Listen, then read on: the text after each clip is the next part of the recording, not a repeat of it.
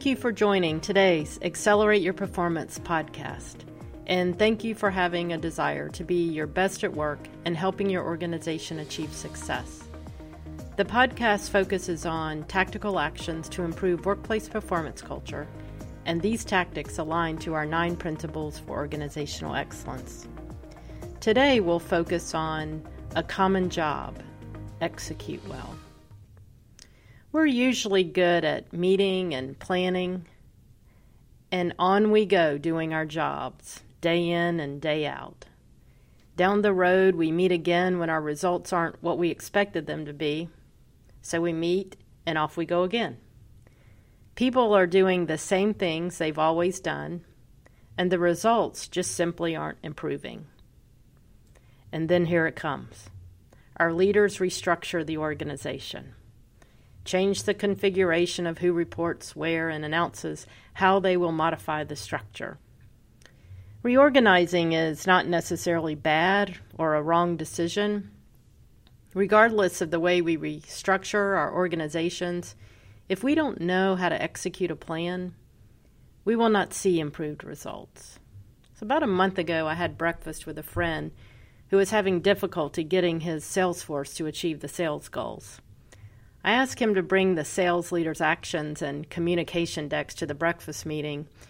We reviewed the first three decks together.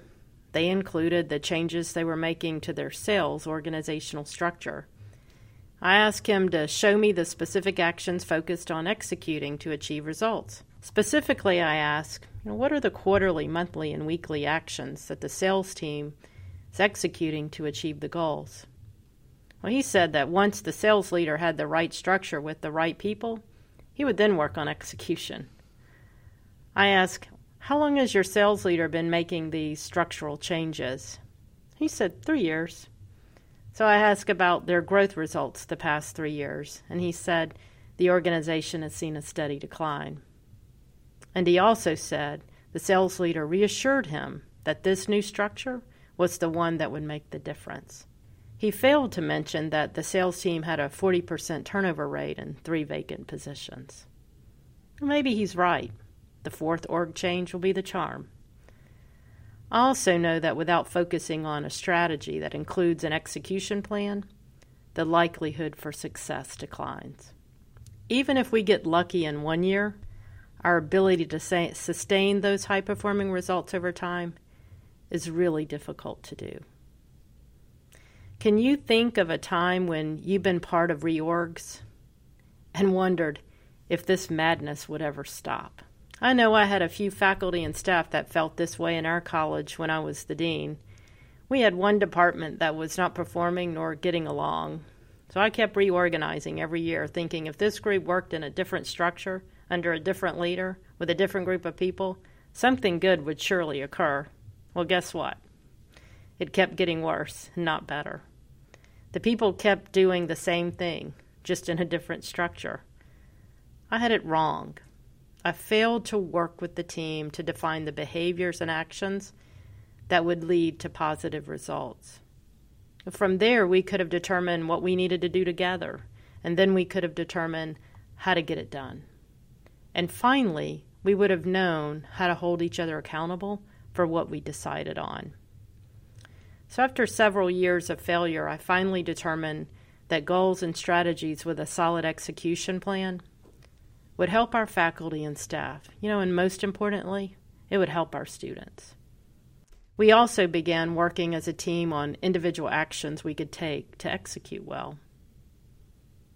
Execution has always been a challenge for organizations. That's what I see almost every week when I travel to different organizations.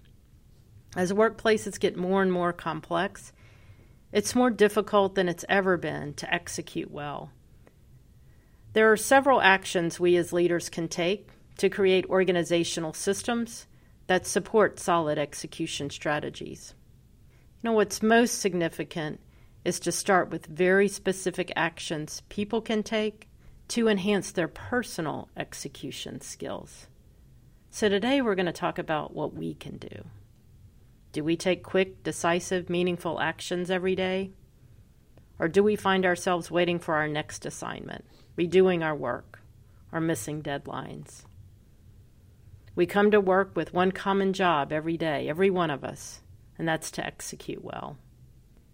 When we are a skilled executor, we play a vital role in moving our organizations forward.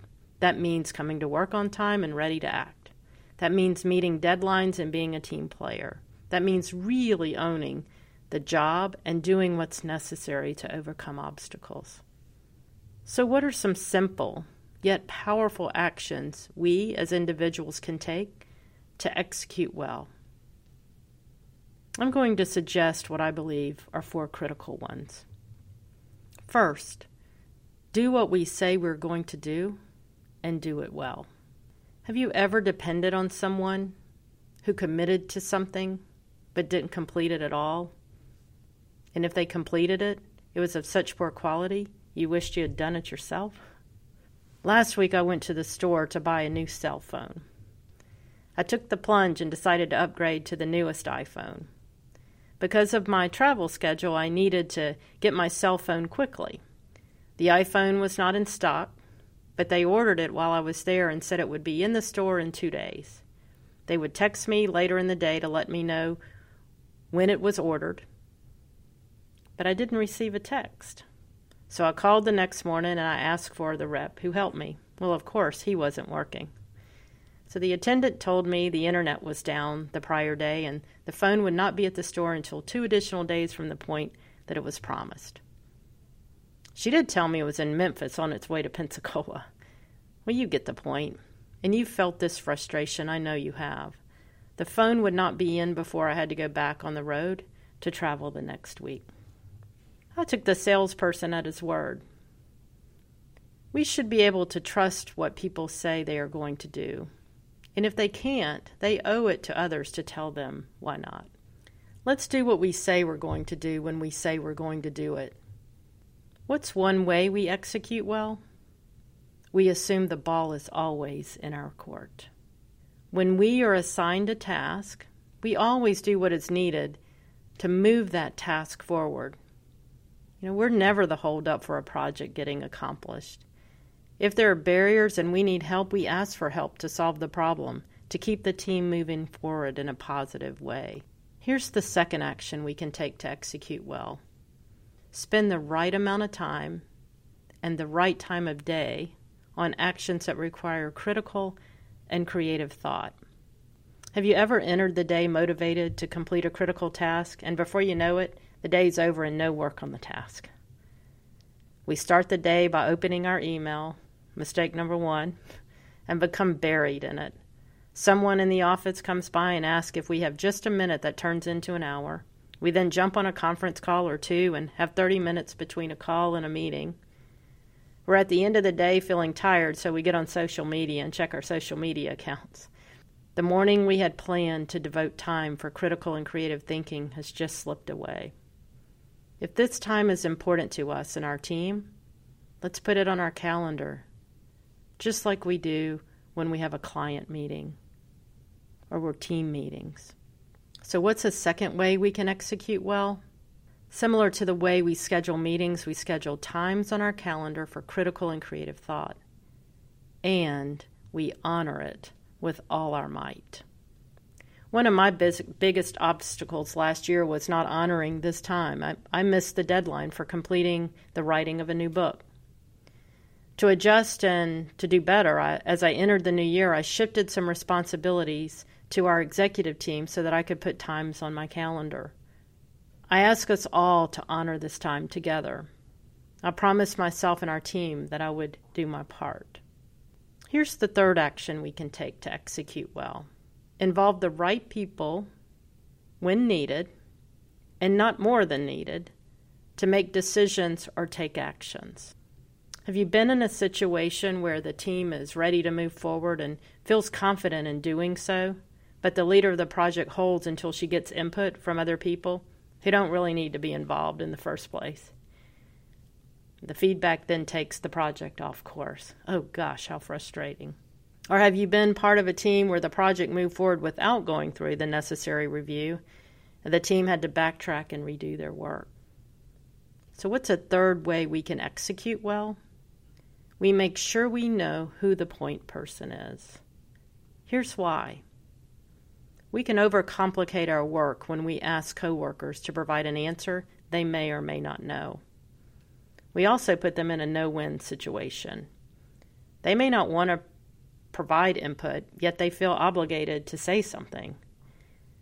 They may provide just enough information that we interpret it as support for the decision, so we could gain false confidence that leads to bad decision making.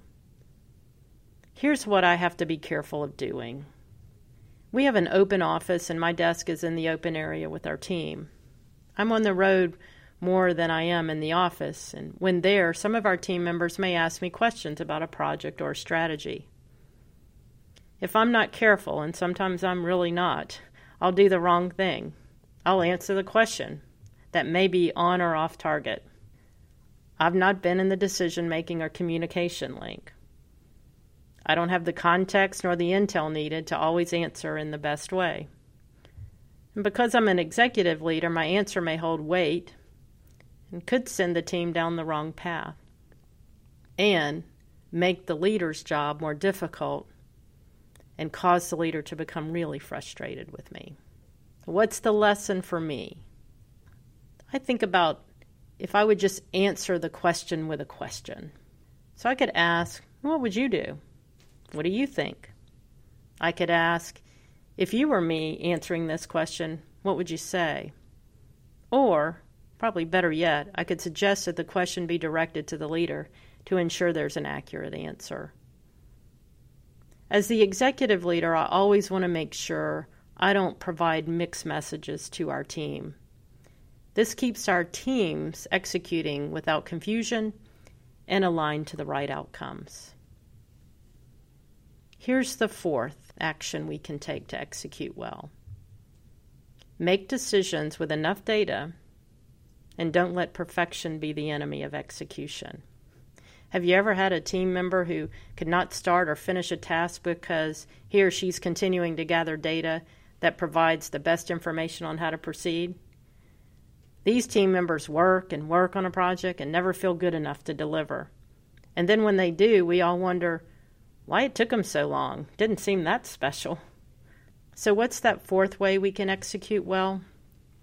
We work to complete a task in a timely way without compromising our work and we don't want to do too much guessing so that we go off course. It's that fine line balance. We want to do enough to get the right type of feedback and remain open to feedback from our team and leaders to advance the project. I work with the University of West Georgia. To break through long standing barriers, we created a barriers team. It was comprised of members throughout the university. We wanted to create a way to break down silos to solve problems. Their job was to identify a long-standing barrier, do the research on the problem, and work with the respective department to solve the problem. A major goal was to gather just enough information to solve a long-standing issue in a timely way. Not an easy task. In our next podcast episode, we'll focus on how to create and launch a barriers team to solve problems. What we know is everyone in the organization has this common job of executing well. Today, we focused on four actions that will help us better execute at work. And by doing so, we help our organizations. I find that these four actions, as well as others, help us achieve results and sustain those results over time. We'll come back to the topic executing well time and again. That's how important it is. As I review the four actions one more time, select the one you think you need to work on this coming week. Do what we say we're going to do, and do it well. Spend the right amount of time and the right time of day on actions that require critical and creative thought. Involve the right people when needed, and not more than needed, to make decisions or take actions. And make decisions with enough data, and don't let perfection be the enemy of execution. Once you've made your selection, think about a time when you did not execute this action well reflect on what you could have done to be a better executor, then do one thing this week that will improve your execution skills and keep doing it. You know mine. Schedule time on my calendar for creative thinking and honor it so that I can finish my new book. Thank you for tuning in to accelerate your performance. I look forward to connecting with you on our next episode where we focus on breaking down barriers. Have a great week.